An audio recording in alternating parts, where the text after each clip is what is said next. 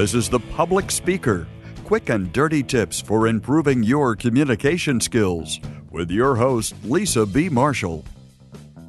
Do you ever feel like you're dragging or what you're trying to accomplish is just barely eluding you? Today, I want to cover some body language hacks to help you be more creative, clear, and energized. Hey, if you like listening to this podcast and other quick and dirty tips hosts, did you know that you can get exclusive content, offers, and more delivered directly to your inbox? You can head over to quickanddirtytips.com forward slash newsletters to learn more. That's quickanddirtytips.com forward slash newsletters to get newsletters from any of the Quick and Dirty Tips hosts. And from me directly, I have a special VIP list. You can go to lisabmarshall.com forward slash VIP to get on my VIP list. Thanks. If you want to be more clear, more creative, more energized, I think one of the things that you can do is really simple. You can simply change your body habits or adjust your body language. And I like to call these body language boosts. It turns out what the body does and how the brain responds are very closely connected. And more and more studies prove there are some really easy ways to boost your energy and clarify your thinking just by changing your everyday body language. So let's start with a creativity boost. When I imagine a team of comedy writers brainstorming creative ideas for sketches, I always imagine a big room with several couches and everyone lying down with their heads laced behind their heads. Why is that? Because studies have found that lying down actually improves creative thinking. Noradrenaline, which is a brain chemical that improves thinking in stressful situations, is released in higher amounts when standing. So, to boost creative thinking, those hormones need to be lower. So, if you're making an important presentation, standing is great. But if you're trying to think outside the box, lay down and relax. You may not want to do this in the office, unless, of course, you have a couch or a bed or a bathtub. But try it at home and let me know what your eureka was. How about a mood boost? For mood boosting, simple actions again can make a big difference, like smiling, for instance. When you smile, even when you don't feel like it, your brain immediately puts out feel good hormones that improve your mood and slow your heart rate. One recent afternoon, my 11 year old daughter Daniela was having a tough time. She was stressing out about finding a good song for her upcoming play audition.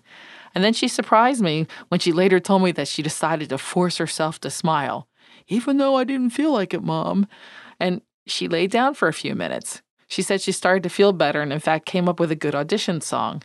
She added that she was so happy that she came up with a good idea that she was then, quote, really smiling, and that made her feel even better. So, believe it or not, improving your posture can do the same thing. When you slouch, you feel more depressed, both in mood and in energy level. So sit up straight, like your grandmother told you, and you'll notice that your mood will start to improve.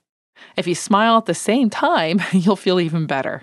And then to finish it off, you could put your hands on your heart or on your arm to experience physical contact, and that also stimulates feelings of confidence and security. It turns out that touching causes a release of oxytocin, one of the many de stressing hormones. When my girls come home from school, they often will come in my office and ask for some oxytocin. Of course, what they're really asking for is a hug. However, almost any gentle touch will help. My daughter likes to rub something soft on her index finger. She has done this ever since she was an infant, and it was one of the ways I knew which identical twin I was holding. She still does it at age 11, especially when she experiences stress. And my friend once gave me a worry stone. It's a small, indented piece of marble to rub while you're thinking. And my friend once gave me a worry stone. It's a small, indented piece of marble to rub while you're thinking. And it's really quite soothing. Then again, if you prefer, you could just give yourself a pat on the back. So, what about an energy boost? Mood and energy levels are really closely connected. Whatever lifts your mood will likely also affect your energy and vice versa. But there are a few more things that you can do. Though your mother may have told you not to chew gum, and I wouldn't recommend it at a board meeting, chewing gum while thinking can improve your alertness. I actually have a friend who chews gum while driving to keep herself alert. I'll bet she discovered that naturally, and it also may explain why many of the teachers in my daughter's classroom allow the kids to chew gum. For a supercharged energy boost, though, try to get up and move. By moving for just a few minutes every half hour, you'll feel a surge of energy. Movement can increase blood flow to the body and oxygen to the brain. So, what can you do to increase movement at work? I like to take short yoga breaks. They're created by my friend Guru Tej Khalsa. She's known as the energy guru. I met her at a conference several years ago, and I have to tell you, she is the real deal. She created a toolkit for busy people to quickly and easily get re energized and reconnect in the moment. And I keep this little toolkit right at my desk. Another easy way is to take the stairs instead of the elevator. Walk to that coworker's desk and talk to her or him personally instead of sending an email. Maybe hold walking meetings or discussing on the go. Stand up and stretch and step outside for fresh air. Your energy and mood will definitely improve. Your thinking will clear and you'll be more productive, which is good for the whole company. I know my husband and I work together and we like to take walks, and that helps us to get our energy back in gear.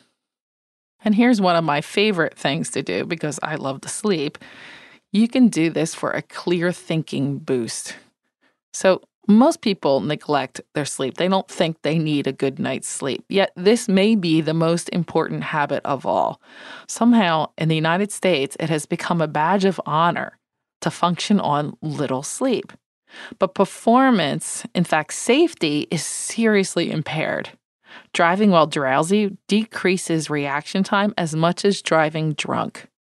Did you know that insufficient sleep is one of the major factors in depression, heart disease, obesity, and many, many other health problems? In fact, a study published in 2007 found that decreasing sleep from seven hours to five hours doubled the death rate for all causes. So here's what a good night's sleep does for you it improves alertness, concentration, judgment, and reasoning skills. It improves both short term and long term memories because those processes take place during sleep. It decreases appetite and it improves energy levels enormously. There's really no better way to improve all around health, mood, and thinking than a good night's sleep. So, how many hours do adults need? That's often a question that comes up. There's some recent studies, pretty recently, that suggest seven hours is ideal, but there's still some controversy over exactly how many hours is best. I have a link to the study if you want to know more about the hours of sleep. It's in the show notes on, on Quick and Dirty Tips. What I hope is that today I talked about several easy, free methods that can help you work your natural body chemistry to make you healthier, to make you happier, smarter, and more energetic. Give them all a try for at least a week and then let me know how much better you think and feel. I'll be listening on social media to hear about your body language boosts.